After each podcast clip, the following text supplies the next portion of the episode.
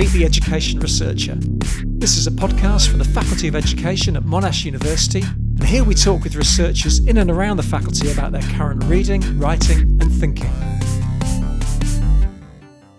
So, welcome to another Meet the Education Researcher podcast. My name is Neil Selwyn. I work in the Faculty of Education at Monash University in Melbourne, Australia.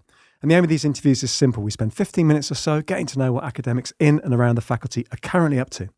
So today I'm joined by Stewart Riddle, Senior Lecturer at the University of Southern Queensland, USQ. Good morning, Stewart. Good morning. Now, I really want to talk to you about your experiences of being a public academic. Now, you're a researcher that's not just churning out journal articles that nobody reads.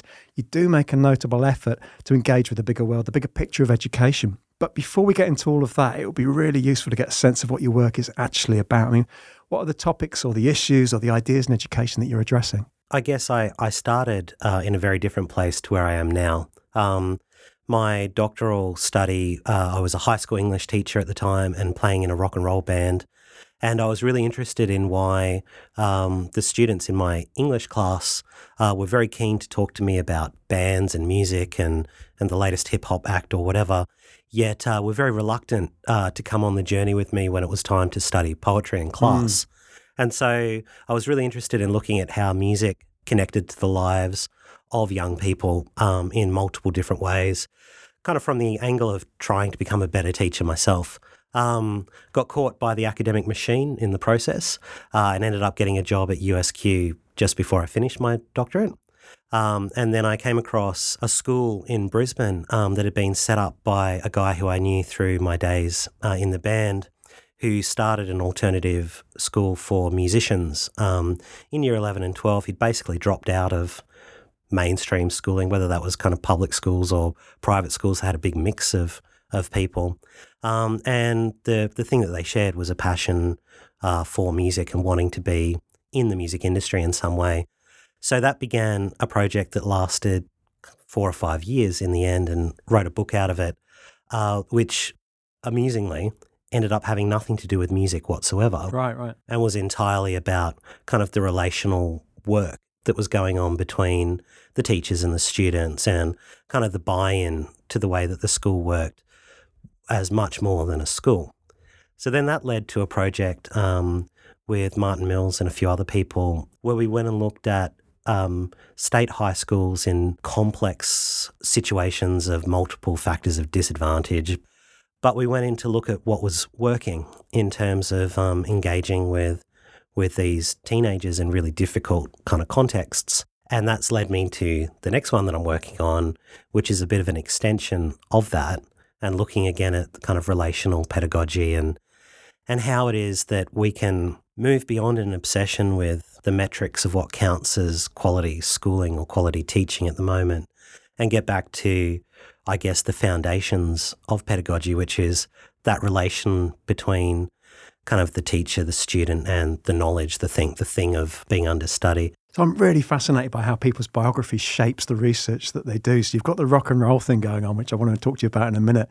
But I mean, you're also a high school teacher, I guess. Yeah, so I was a high school English music teacher. So I mean, how much did your biography or your experiences as a high school teacher inform the research that you're doing now? it's absolutely central, I think. Like, so the thing that most interested me in the end at the music school, like I said, wasn't actually the music. It wasn't the, the curriculum as such.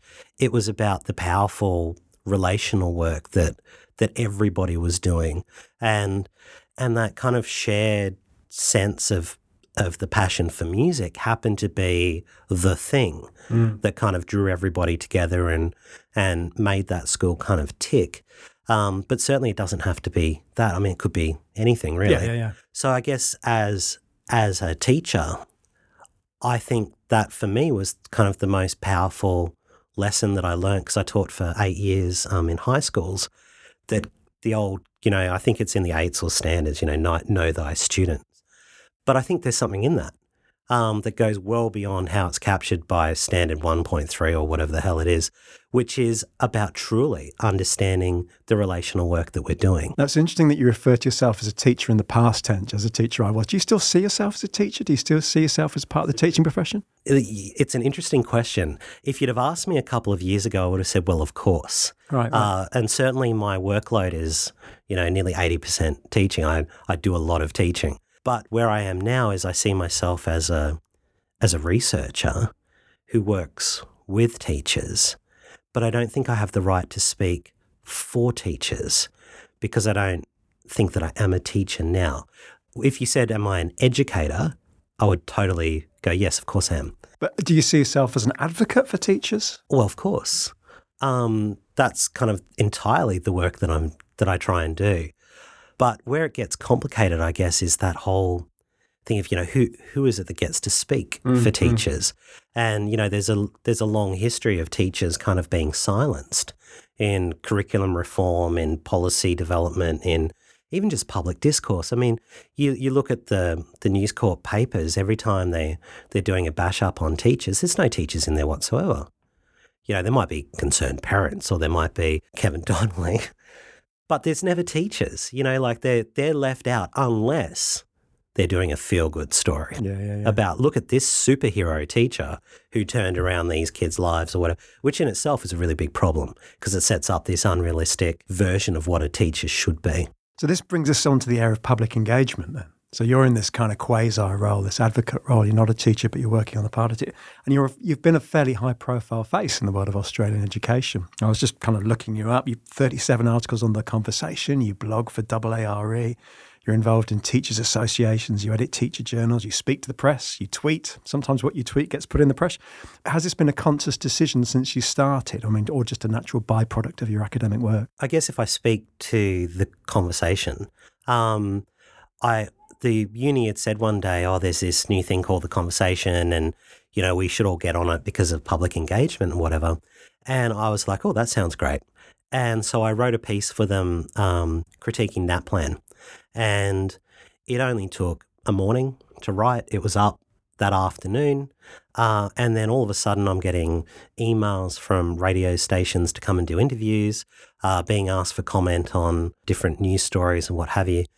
Um, and it was really seductive because all of a sudden, uh, people were wanting to talk to me about stuff that I, I felt like I had something to say. Yeah, yeah, absolutely. And so I think, you know, a, a journal article done well takes a long time.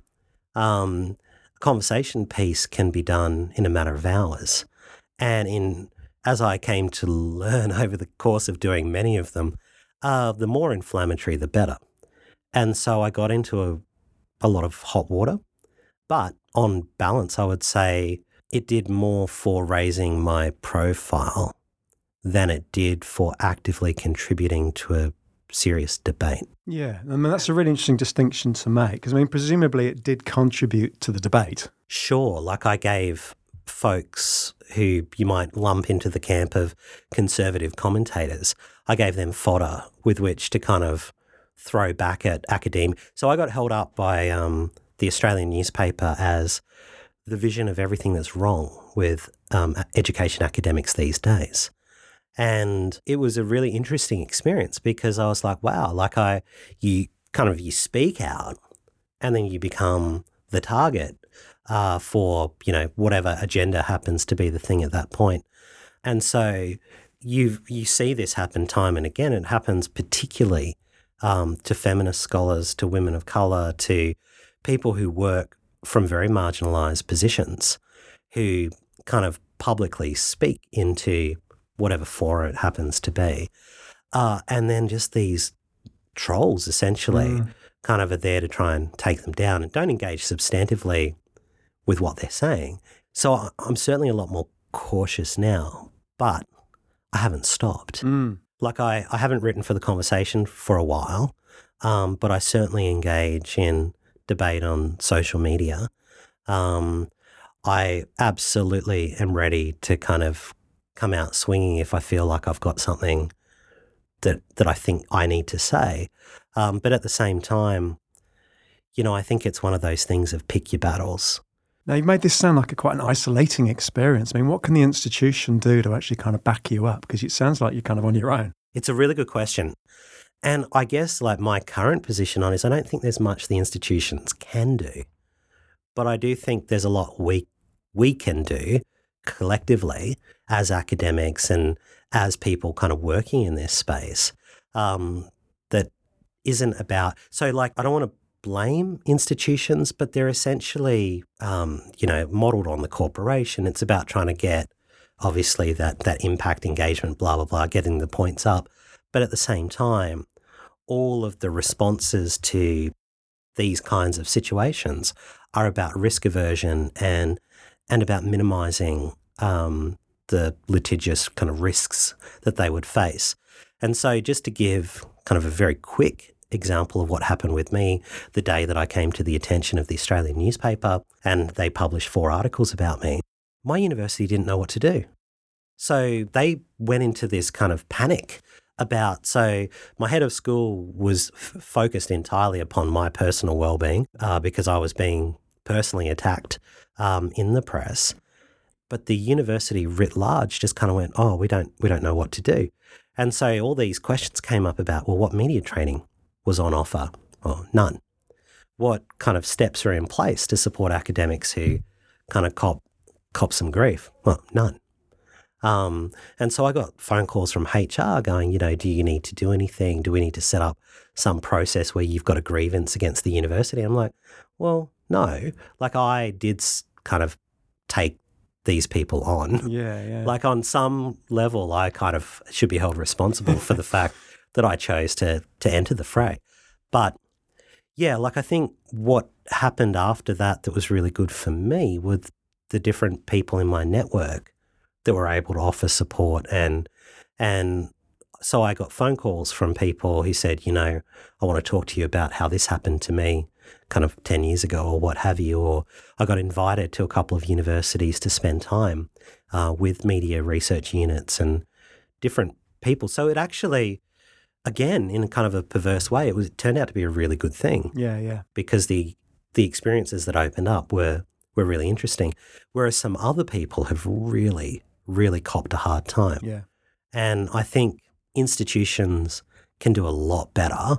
But at the same time, like I, I'm probably coming across a bit, a, a, a bit down on the whole I was going to say, to flip it to a positive note, I mean, have there been nice, surprising experiences or uh, outcomes of putting your voice into the public domain? Yeah, absolutely. So being being able to have a public voice opens up so many different avenues for engaging with different groups of people that just I don't they're just not there Yeah. yeah. if you're kind of solely focused on publishing in academic research journals.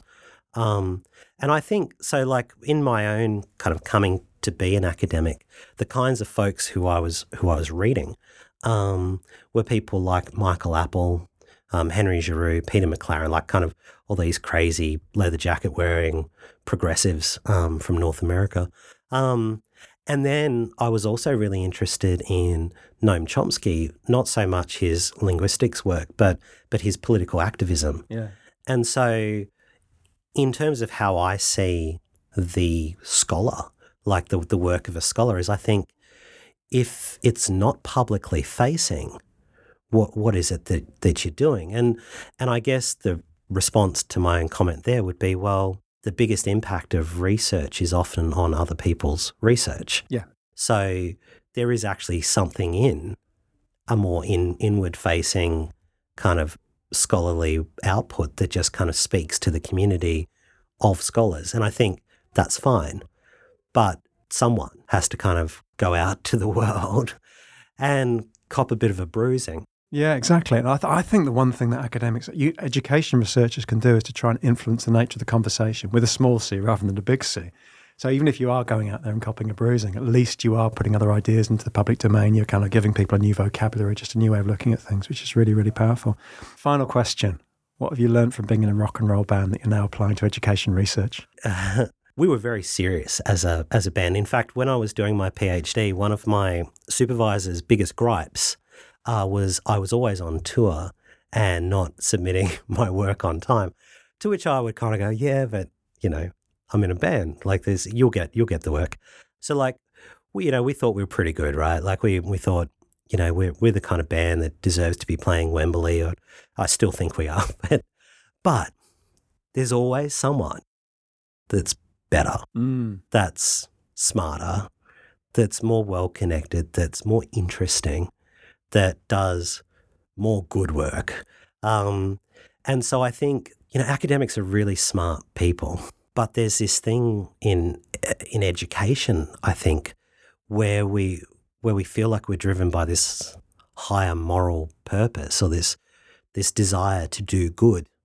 And everything's about improving, right? Improving the lives of this people or think of the children or, you know, if you're not working an 80 hour week, you're obviously, you don't care, that kind of stuff. And I think teachers suffer from this as well Definitely, as yeah, yeah. education academics. But I think a little bit of the, you know, the, the being good enough without feeling like you've got to Yeah, yeah. pack Wembley Stadium.